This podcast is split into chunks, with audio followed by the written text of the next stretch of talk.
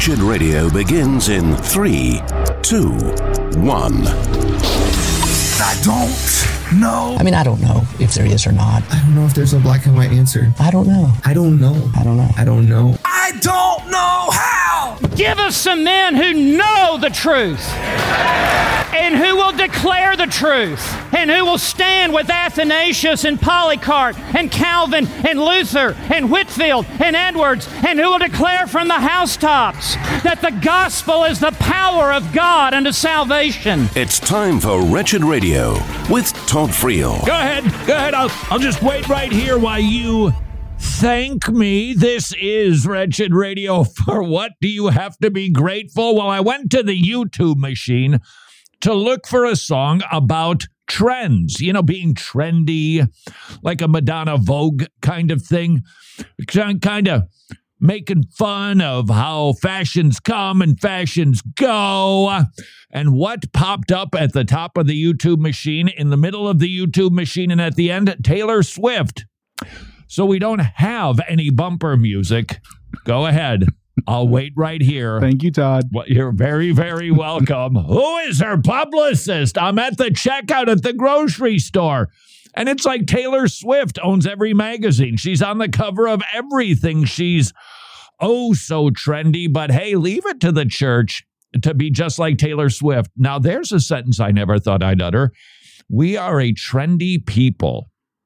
Evangelicals, I'll even broaden it all Protestants have a propensity to ape the culture. This goes back easily a couple hundred years. Consider liberal Protestantism in Europe, specifically Germany.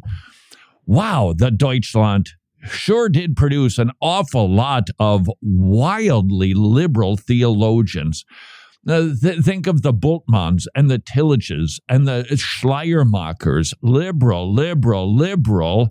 And I think that they were running in parallel with the world who was focusing and drifting more and more progressively toward autonomy, the worship of self.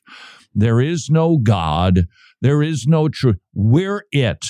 We, we human beings, we're just we got it all figured out and we know all things. We've got logic, we've got reason. We'll create the rules around here. And an increasing I- ideology that said the individual does not conform to society. Society conforms to the individual. You'll recall, of course, the great work by Carl Trueman, who tracked the philosophical history revealing that the push was to let your inner you. Sounds like Freud. He participated in this scheme too. The inner you, that's what you got to let go. You got to break the shackles. This was the romantic poets. This was, well, most of Hollywood. You got you got to be you. The music parroted what was going on in universities and secular psychology, all about self, me, self, I, as the center of the universe. And the Protestant church said, yeah, we can get down with that. And what did we see? Liberalism changing what the Bible says to conform to the self, to the individual. The seeker sensitive movement is exactly in alignment with what the Schleiermachers and the Bultmanns had been doing for decades. It was to go out and ask pagans, how do you want us to do church in a way that'll please you and perhaps encourage you to darken our doorsteps? It is all about the autonomous self, the individual. I hold in my never before nicotine stained fingers from a uni- uh, from a seminary, the Lewis Center for Church Leadership of Wesley Theological Seminary, identified seven trends in the local church in 2024. And what I keep hearing is the same sort of liberal ideology, whether you want to call it secular or Protestant. This is the, we we do church to make everybody happy. And that is just so totally backwards. We do church the way the object of our worship wants us to do church. We get in alignment with Him. We don't conform church to the whims of the world. The world has to get in conformity with the one who made the world and all therein.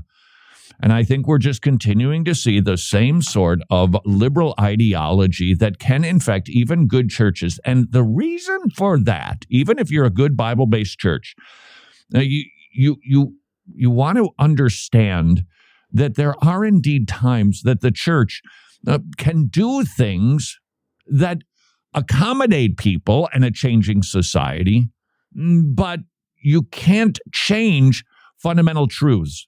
You can't change ecclesiology. If, for instance, now this will be a silly example. The year is uh, 1520, and somebody has invented the doorknob, and suddenly people are moving away from handle doors to doorknobs. Okay, the church can change from a handle to a doorknob because that's just an advancement. It has nothing to do with theology. It has nothing to do with any biblical truth or the regulated elements of worship. So you want to put carpet in? Fine. You you you want people to be able to check in their kids with an app. Big deal. That means nothing. So the church can accommodate, and the church has liberty to stay with the times and not just be an antiquated structure and facility. Yeah, I think even amplification. Well, nothing wrong with that. Mm, change the the lights, changing them so that people can see what's happening. All well and good, but that's that's not what typically is afoot when it comes to being trendy. Listen for autonomy. Listen to yet another observation and survey to help churches remain relevant that have very little to do with God and everything to do with self. The first is titled This is the first of the seven trends Mainline Melees. Acknowledge the considerable decline among mainline Protestant denominations. Please note that's mainline Protestant denominations. Non denominational churches are growing like a nobody's business. Uh, those that are Bible based, they're flourishing. Stating that the typical mainline congregation is facing the need to adjust its expectations and ministry models. Got to be careful again. Your ministry model mm, there could be tweaks, mm, but we're going to hear this goes further. Mainline denominations face a need to realign their institutional infrastructure, including everything from judicatories, that must be a Wesleyan thing, church agencies, to theological education and parachurch organizations to conform to current realities. All righty what are those current realities? Well, one of those current reality was, is that people don't like going outside of their door on a Sunday morning. Just every Sunday, we do this every single Sunday on the way to church. Whoa! Two thirds of the people are out going to church this Sunday because it's just, if you ever want to come to Atlanta, visit on a Sunday morning. Smooth sailing. You'll cut right through town because people aren't going to church. They're sitting at home. So, what are we to do as a church? We are to conform to that reality and create Zoom church. We do it online. There are actually Zoom churches that don't even have a church. That's not how we are to observe trends and adjust. The second trend was stable finances. Well, that's that's good. The third was small is beautiful. Most Americans go to fairly large congregations, but small, nimble, highly personalized expressions of church seem to be increasingly on the green growing edge of growth and development. Look, look, there are there are benefits to small groups, but that's that's not my critique. Did you hear the language? If you want to grow and develop, you got to do this stuff. Wrong and wrong. You don't want to focus on growing and developing. You want to focus on biblical fidelity. We want to focus on what we are told to do, whether people dig it or not. It is irrelevant. And by the way, I'll just let this idea fly. You can do with it as you see fit. You might not be as excited about this as I am. Jimmy, I think we've come up with a worship team idea. I'm not sure anybody else is doing out there. Would you like to would you like to hear my my zany idea for Alpharetta Bible Church? I would love to. Have four people that aren't up front because I, I just don't know that that's necessary. But four people a soprano, an alto, a tenor, and a bass. And they can be mic'd and they can sing four parts to lead the congregation to help everybody find their part. So, not a worship leader with one big booming voice who tells everybody what to do, four voices so everybody can find their way, sing their part, which I think is an expression of diversity while having unity because it all harmonizes. Okay, we can do that because mm, that's not identifying a trend. Uh, that's just trying to be faithful to do worship in a God pleasing way. That needs to be the goal. like That, that, that needs to be the focus. It, asking the question, Lord, what do you want? What does your word reveal? That is how we do church. And if the doors close because nobody comes, well, at least you went down biblically. This is Wretched Radio. I would say the Tomorrow Clubs is a wonderful ministry. Kids are getting saved like crazy, not just in Eastern Europe, but also in Africa. And it's so efficient. I was just with Paul and Cindy Marty, and I asked, and it said, in, in American currency, how much does it cost to have a kid come to a Tomorrow Club four times a month? So every single week. What, what's the, what does it take to make that happen? Ready? A buck, one dollar. That's it. The kid comes, they get treats, they get materials that they learn the Bible, they memorize a buck because it's it's all volunteer driven. All those dear ones, they're volunteers. It's an amazing ministry. And if you have a heart for the lost in Eastern Europe, Africa, and you love supporting ministries that are super efficient and biblically sound, I would point you in the direction of tomorrowclub.org slash wretched, tomorrowclub.org slash wretched, and ask how many children might I be able to support per month? All right, well, buckle up. Get ready. Road Trip to Truth Season 4 is back. Host John Fabar is also back this year. But what's different this year is he has a traveling companion. Our buddy Jake Ream is joining him on the Road Trip to Truth for Season 4. And this is not going to be your typical grandma's Bible study. No, no, no, no. If any of our other seasons are any indication, you know exactly what you're in store for. Hard hitting questions, controversial topics, and a heaping dose of biblical truth. Sin, death, atheism, racism, critical race theory, you name it, they're going to cover it this season, and they're not going to pull any punches while they're doing it. Get ready because they're going to tackle the toughest issues facing Christians today from a solid biblical perspective. Road Trip to Truth Season 4 available for purchase now at wretched.org slash 4. That's wretched.org slash F-O-U-R. I believe in a culture of life. One of the most impactful moments of my life was when I heard the heartbeat of my oldest daughter uh, in my wife's womb and then saw the sonograms of all three of my kids. The sonogram or the, the pictures that are taken of babies, still a profoundly helpful tool, which encourages me to encourage you to consider supporting preborn ministries, preborn ministries, and their network clinics. They are giving away free ultrasounds to women, but they do cost something. It's $28 an ultrasound. And just as you heard Governor DeSantis say, his view of life was profoundly changed when he saw the baby in the womb. When you see the form and the shape and the fingers and the heartbeat, would you please consider supporting Preborn? It's a great ministry of life. It has a high anthropology, shares the gospel with women and with the dads. Preborn.org slash wretched. Preborn.org slash wretched.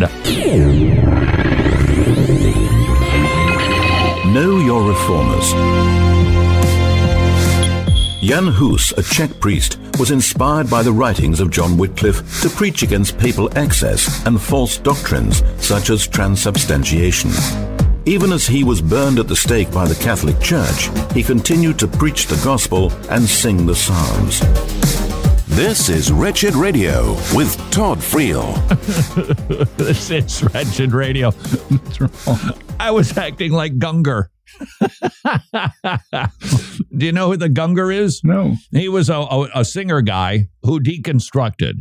And now he's he's a total okay. And so I'm standing here waiting for Jimmy to give me the signal to start. And I keep trying to think of a song about being trendy. And all I could come up with was from, I think, the Association from like 1968. Everyone knows it's trendy. You know, it's supposed to be windy. Everyone knows it's trendy. And trendy, and I kept going. Welcome to my brain.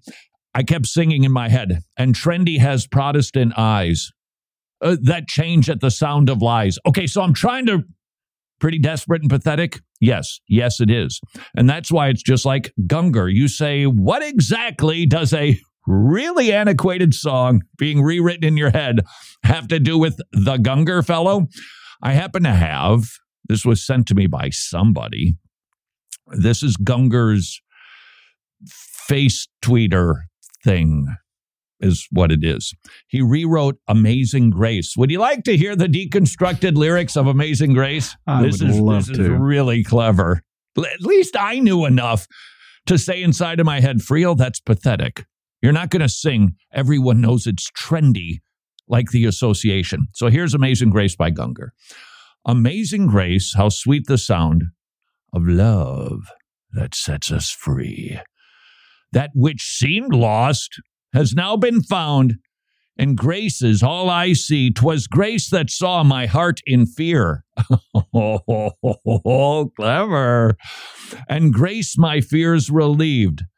Now, amazing grace is that God gives us a fear of him. That's a gift that we rightly fear the Lord. Well, that got changed. 'Twas grace that saw my heart in fear, and grace my fears relieved. Now, precious does this faith appear that frees us from belief. Whoa. Yeah, through this flesh and heart shall fail, and mortal life shall cease. We now behold within the veil a life of joy and peace.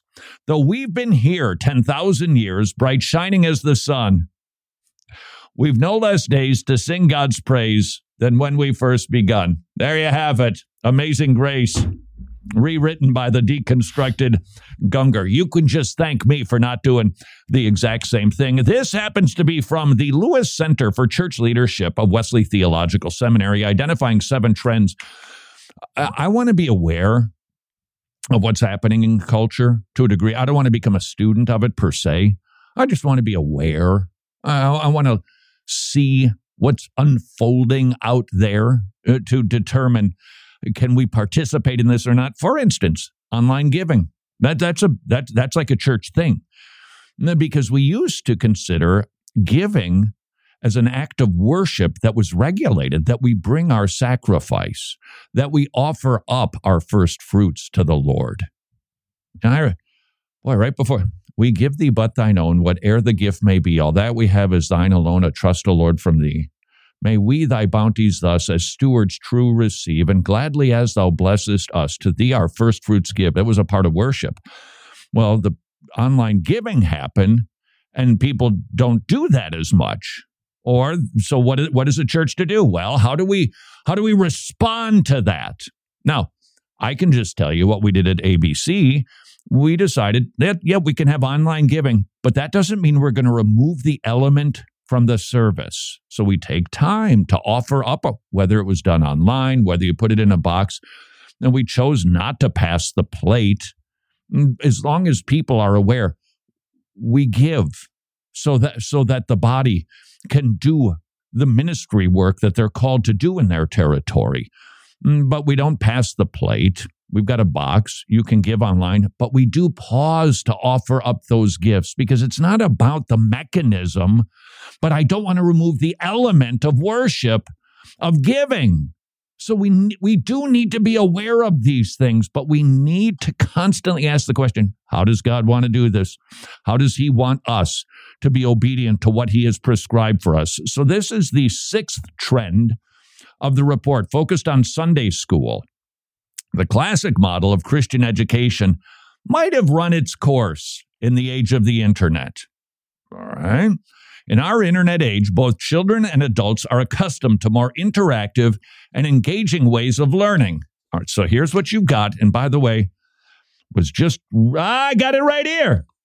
Screen time for kids under the age of two is linked to sensory differences in toddlerhood. Mm, The people are putting a cell phone in front of their kid. They put them in front of the TV at zero. They're just like a week old, and they just automatically start. And those kids, they are demonstrating uh, they've got some sensation avoidance, sensory sensitivity, and sensation seeking. In other words, while their brain is getting wired because the human brain is still very busy putting in the circuits and the plugs at that age, uh, it's it's getting rewired. We should know that. I know you've got these stories too. We were out to eat a few weeks ago, grabbing a sandwich, and there was a mom and dad sitting with, I'm guessing, uh, a one year old. And you could tell they loved their child because she was she was cutting up the food for the child to make sure that it was just finger size and i mean just being meticulous and maternal it, it was sweet except I'm, I'm looking at the kid who's just maybe 11 months just zoned in on the cell phone in front of him now the good news is it wasn't crummy junky stuff I mean, even it was kind of like the preschool stuff that you see on the maybe the PBA, you know, that sort of cartoonish stuff. So she hands the plate to the kid, and the kid, you know, kind of from the periphery, hasn't taken her eye off the screen, reaches over, kind of fumbles with her, grabs one, and and it puts it to her mouth without ever taking her eye off of the machine. The studies are starting to reveal that's not helping children. And I think we already have enough of that proof, frankly. Having permitted myself to air my personal picadillos that cell phones are terrible for people, okay, well, here's the reality. People do have shorter attention spans. People, do we respond to that at the ministry? Sure. We put up shorts, YouTube shorts. We, we don't do the TikTok stuff. We just haven't been able to find the stomach for that.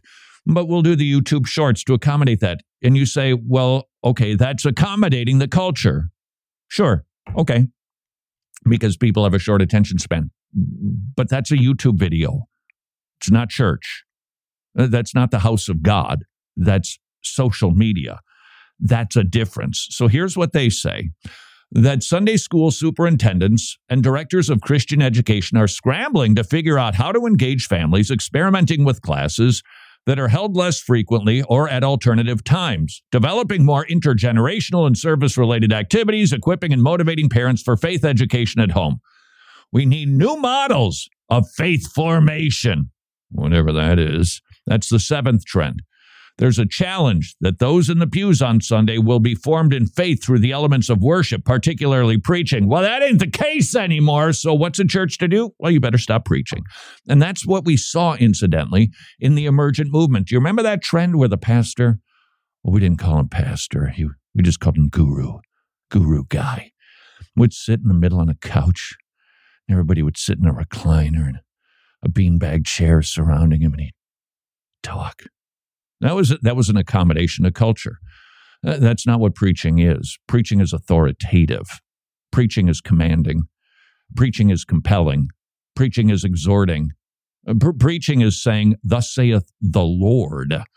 That's what preaching is. And so the emergent church, which by the way, the seeds of which have simply been sown and they're just scattered throughout evangelicalism, was was reading some of the other trends in evangelicalism and it's like hey that really sounds just like the emergent movement. Well it is because those people didn't go away. They simply got scattered to the four winds and they found themselves in evangelical churches and they are bringing in trendy oh, what we used to call the emergent the emergent emergent movement. It doesn't go away. It's trendy and that is precisely what this report reveals. We got to change church, which means, okay, we can change some stuff. That's okay. But they want you to change church and they want you to accommodate people. And now, It doesn't mean we need to do this in jerkish fashion. But here's the reality if Christianity is about anything, we would have to say it is not about our deity conforming himself to our will. That's what we call idolatry. When we make him become or we present him in a pleasing fashion that we've actually signed off on. It's just wrong. It's just backwards. And the temptation, I get it. I know it. I see it.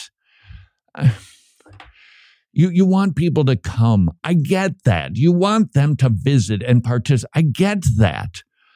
But that, that good desire cannot become twisted and contorted into becoming trendy and changing the way that God wants us to do church. His will is done, not ours. We need to resist that trendy temptation. This is Wretched Radio.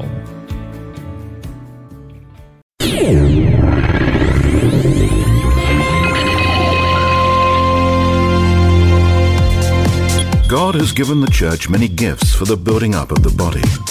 One gift is mercy. Those who possess this gift are able to show compassion and comfort the afflicted, people who are sick, dying, or bereaved. God cares about the things that afflict us and has provided comfort in troubled times.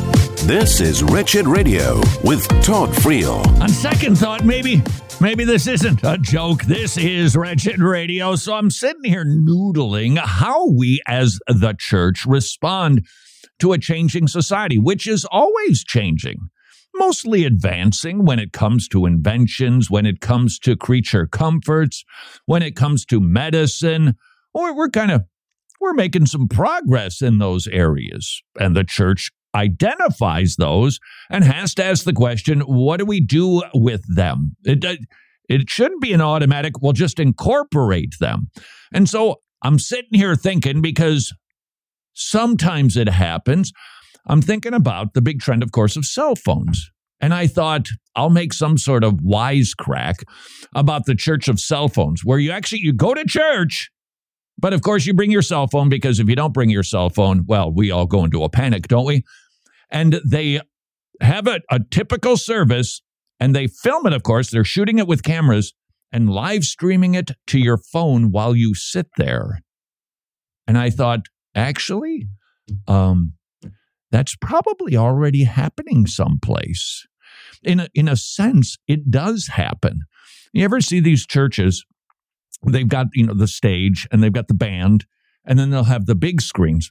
Watch what the people are looking at. They're not watching the worship, they're watching the screens because our eyes are just attracted. The electronic thing uh, there's something that it that, that serotonin drip whatever it is we love it. And people go to church and they don't actually even watch the service. They watch the pastor up on the screen. And so the idea of a church streaming to the people sitting there so they can watch what's right in front of them on their cell phones probably isn't a joke after all. Jimmy I found that that that article to which I was referring Hmm. was referring to with Church for Nones. There's not N O N E S, not Roman Catholic women who dress like Sally Field. Meet the anti dogma spiritual collectives emerging. Interesting choice of words across the U.S. This is from Religion News. And incidentally, regarding Religion News, Religion News, you might think automatically because, well, Christianity is the right religion, that it's about Christian. Nah, uh-uh. Eh, eh, eh. They they slap everything and anything up there. So be mindful as you glean stories from the religionnews.com site. It's different than the Christian Post. Basically, they're describing a church that happens to be near Atlanta. Hmm. Maybe we should check it out someday, Jimmy one of a handful of spiritual communities across the U.S. sprouting from the soil of the evangelical and deconstruction movements. Sunday morning gatherings retain the basic structure of Christian services, music, teachings, fellowships, but they reject dogma, prefer questions over answers. That's the emergent movement. We've been there, done that. It's just manifesting in a different form, but it's the same old, same old. we make church comfortable for a particular demo. And it is fascinating that every one of these churches that attempts to identify a way to get people into their church, it's it's always demographically driven. It's never casting the broad net, which is the net that Jesus cast. Whosoever, come on, come in. What age are you? Come in. Drink of the cool, refreshing water. The, the broken cistern, leave it behind you. Just come on in. It's a general call.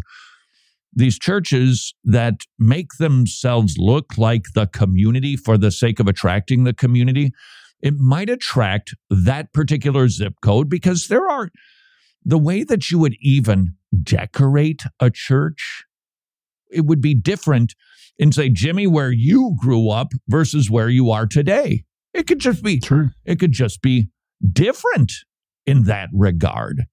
Mm, But this this this this this is identifying people and then turning the service into it, the music styling for a particular, and it's going it whittles down the local geog the, the local demography and into just a particular people group. It'll be age or it'll be gender. It'll it'll it'll be somebody who has a preference for a particular thing, and it's usually music driven. And so that's why you see these churches, and typically the outreach of these seeker churches, they tend to be dated pretty much to when the pastor was in his teen and early 20s. And that is why when you go to these churches and they think that they're being trendy, and it's like, hey, it's a big 80s church Sunday. It's Duran Duran Sunday. Out walks the pastor, and it's like, oh, I see you're about 50, 55, and you love the Duran Duran. Got it. It's always aiming at somebody. And that to me is just contrary to the biblical call that we are, we put out a general call, not a identified demographic that we wish to attract call. And so I see, ain't nothing new under the sun. The trendy just keeps on continuing. And speaking of trendy, one of the biggest trends would be Zoom church, doing it online. And people come up with all kinds of excuses for doing it. The churches accommodate what? People. When does God want us to worship? How does He want us to worship? Does He want us to be together? Real flesh and blood together, being able to see one another, hug one another, rebuke one another, communicate, fellowship, even break bread, do communion together, which is what with union is. You can't do that scattered all over the place. And so, what do we see? These churches saying, well, let's accommodate people's schedules. And they, they've got sporting events. On, and at least they're watching church on Sunday morning when their kid has got a soccer game in the afternoon. What is it again? We're accommodating people. Just to be clear, it doesn't mean that we aren't good, hospitable mm, Christians who are welcoming to people. That's not what I'm saying. But what I, this this particular trend is we got to do everything to make everybody happy, or at least our particular demographic. So we're not going to push church in person.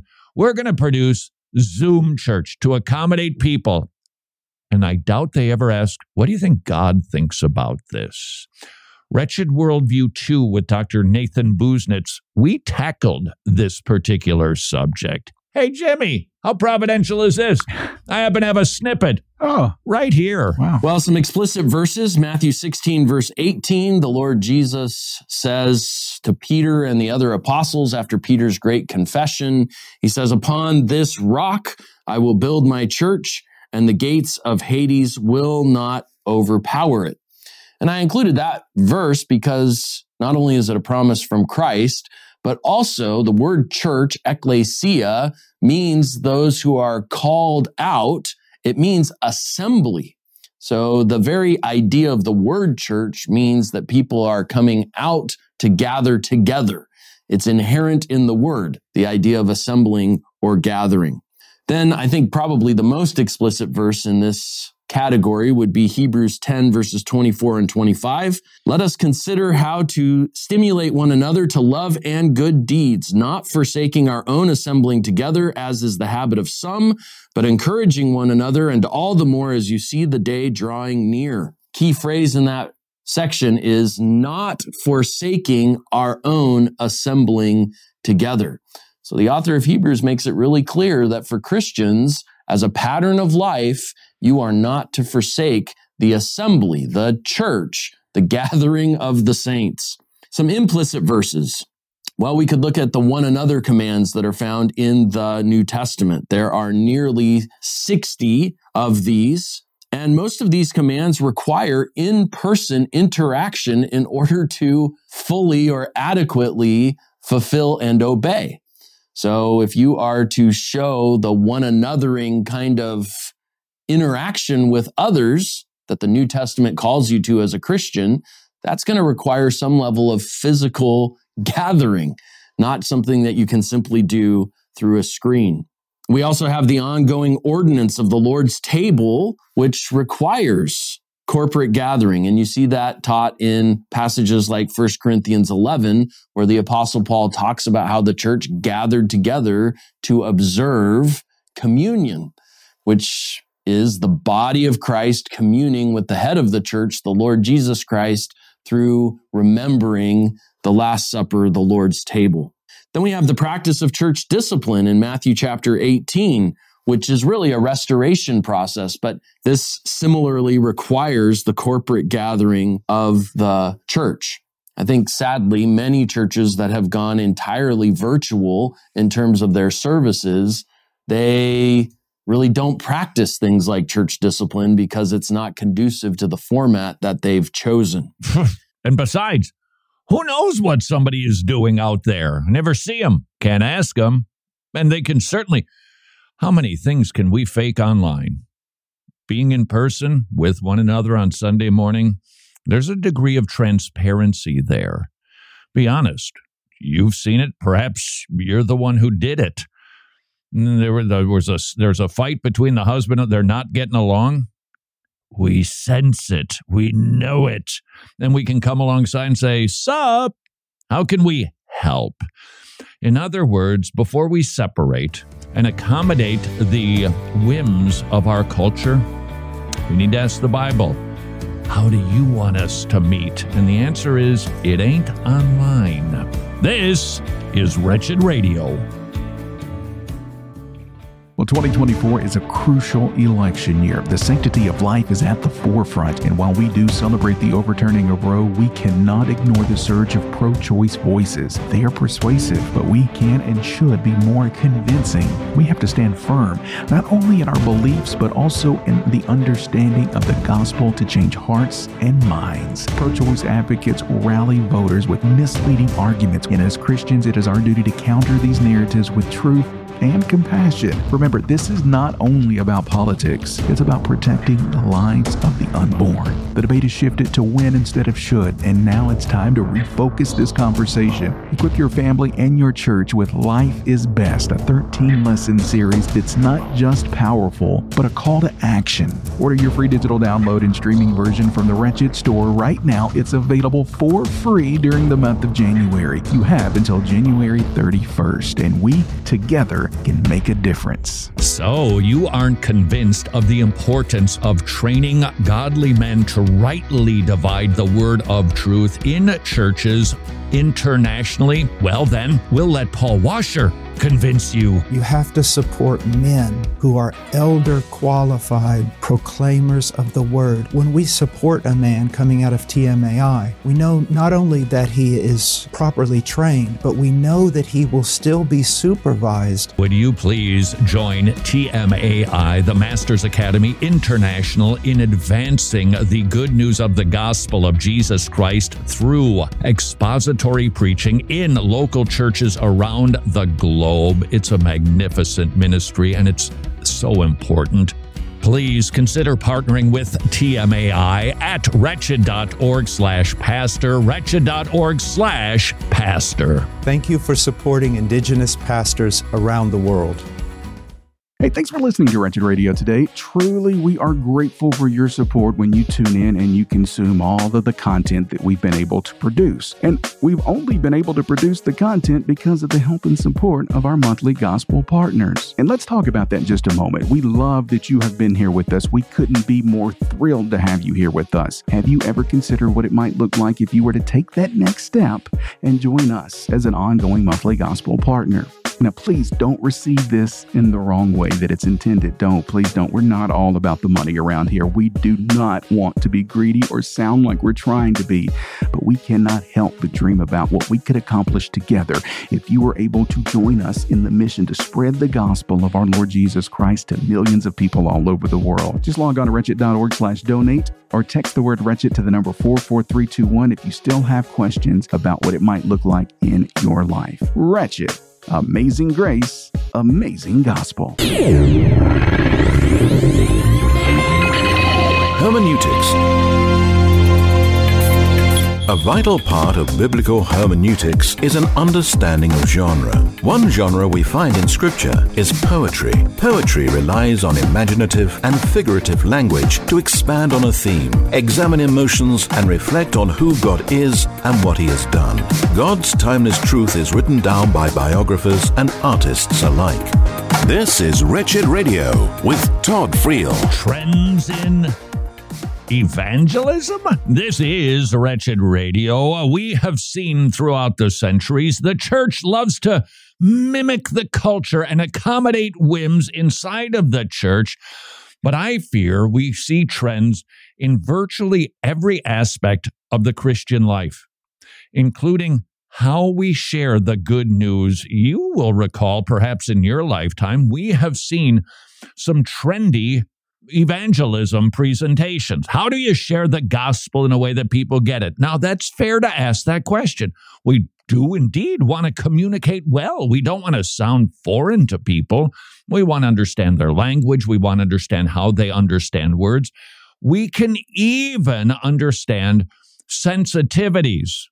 But that doesn't mean that we can change the contents of the gospel so that it becomes palatable to pagan people. Now, we have seen different trends, some some varying shades of good or bad or fair and okay. Now, I recall the bridge gospel presentation. Do you remember that? Jimmy, do you remember the bridge gospel? I do. Yeah. Okay. Describe what that looks like because you had to draw it out for people. Yeah, there was, uh, oh, there was one side of the road, the other side of the road, and then in the middle, the big gap with Jesus yeah. connecting the two. Yeah, as a bridge. Right, right, right, right, right. Okay, so so you're on one side, God's on the other. No matter how hard you try, you can't jump across. But Jesus is the bridge. So walk on Him, and you get to the Father. Um, that was trendy. It, in my estimation, it was also inaccurate. Why? Well, there was nothing about the wrath of God Furthermore, if I'm walking across Jesus, I'm participating in my own salvation. It had nothing to do really with sin, judgment, and propitiation. Jesus was a conduit, uh, but but he wasn't the conqueror of sin and death. Uh, uh, uh, uh oh, okay, now I'm not I'm not saying that necessarily these things are bad. I'm just saying we come up with new ways to present the gospel. If you were to die tonight, where would you go? Uh, that that came out was that out of uh, Coral Ridge with D. James Kennedy. Um, now, if I recall, that had the elements of the gospel in it. My point isn't to critique the the where would you go if you died tonight, it, but it's to say well, throughout the decades we'll see different sort of trendy ways to present it make their way into popular evangelicalism. Recently received an email. Now, I recall this, this circle gospel, which is apparently uh, still being used pretty actively, according to this email, in Southern Baptist churches. So it's called the Three Circle Gospel. I pulled it up on the web on the YouTube machine. There's 234,000 views. It was six years ago, but according to the email that I received, it's growing in popularity and it is being used to help people understand the gospel. All right. And I don't mean this in a pejorative way, but we have a, a trendy presentation. So let's give it a listen and see if it's clear on the essentials. The gospel is not about life enhancement. The gospel is not about the effects of the gospel. There are a myriad effects peace, joy, shalom, fruit of the Spirit. All of those things are benefits of the gospel, but they're not the gospel. The gospel is Jesus died for sinners. Why? Because we do sin. What is sin? It's a violation of God's law. Furthermore, there is a consequence for law breaking. And God, therefore, is angry at the wicked every single day. The law reveals we are guilty criminals, and the just judge of all the earth is going to sentence us, and it ain't going to be pretty. But Jesus Christ paid our fine and died for sinners, credits us with his righteousness, rose from the grave, ascended into heaven, and he will forgive anyone who repents and puts their trust in him and reconcile them to the Father. There, there, there's the gospel. Now let's just see if that's clearly communicated in the three circles. If you turn on the television or look at your Facebook feed, it's very clear that we live in a broken world. There's a lot of death, a lot of disease Yeah. and suffering. Mm-hmm. But we also see traces of beauty, like the beauty of a sunset or the laugh of a child. And that's because God's design was perfect when He made it. There was no death or disease or suffering. But starting with the very first people, we as humans chose to go our own way and leave God's perfect design. Okay. And that's called sin. Good. And, and sin is what led to brokenness in our world and us and sinfulness. Okay, here's here's where this suddenly became a little bit precarious. The focus on brokenness, that the effect of sin being brokenness, that is most certainly true, but that's not the gospel. The gospel is your sin has created a debt, and your wages for your sin is death. That's the effect of sin. That is the gospel focus. I, I hope that we don't go down the brokenness road where the gospel becomes a way to to have fractured pieces put back together and to move from brokenness uh, to to feeling better and having nice things like the laugh of a child and a good meal. Let's see. Well, we don't like to be in brokenness, this state that we're born in. So we try to get out. So for some, they try to get out on their own by climbing the ladder of success at work or school, thinking that'll get them out. Others try to get out themselves. Okay, this this is going that way. We're going to see. We're going to be fair to this. We're going to see, but it's going that way. People have created man has has created methods for getting out of brokenness.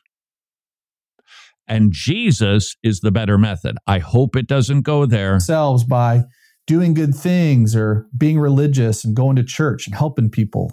And while those, those are great things, they they don't get us out of brokenness. See, that's it. This, the three circles right now, with a minute and 14 seconds into it, it, it- the gospel is about getting out of brokenness.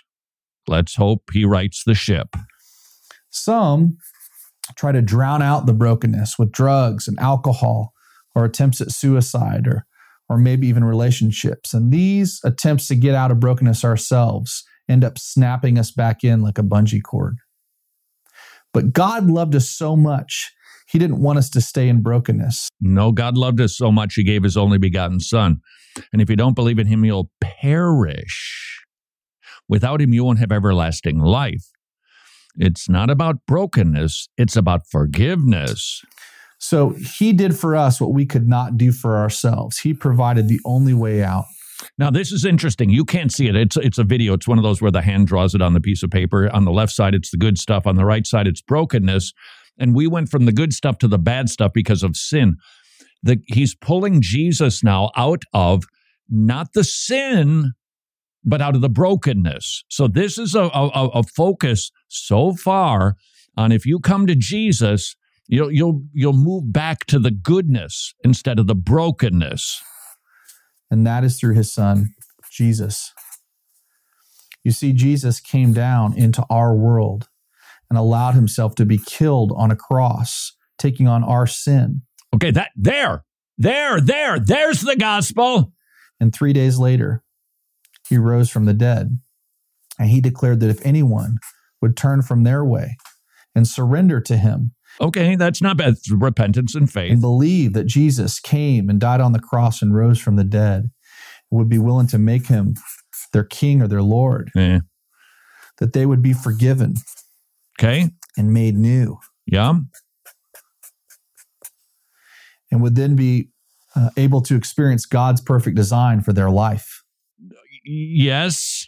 I want to ask you, which of these two would you say you're in? Are you still in brokenness, or have you repented and believed in Jesus and are now back in His design? Okay. See there, that kind of that kind of went off the rails there. Uh, Do you come to Jesus for for fixing from brokenness? No, no, no, no, no. Are you under the wrath of God still, or have you been forgiven with the promise of making you new? Okay, you're in brokenness. Well, which one of these two do you want to be in? Okay, great. Well, is there anything that keeps you from turning from your way and believing in the gospel of Jesus and making him your Lord, your King? Okay, great. You know, when I chose to make this decision, I Like, Okay. So that's basically the gist. Is is everything in there wrong? No. But it seems to me that in an effort to understand how people are feeling and thinking, he moved the emphasis away from the the the, the bullseye of the gospel and and is basically created with there's enough truth in there somebody could possibly get saved in that but it really became a life enhancement gospel. Come to Jesus and all this bad stuff will will go away and you'll experience good stuff. Trends they can infect every aspect of our Christian life. And that is why we need to guard against trendiness fiercely. And until tomorrow go serve your king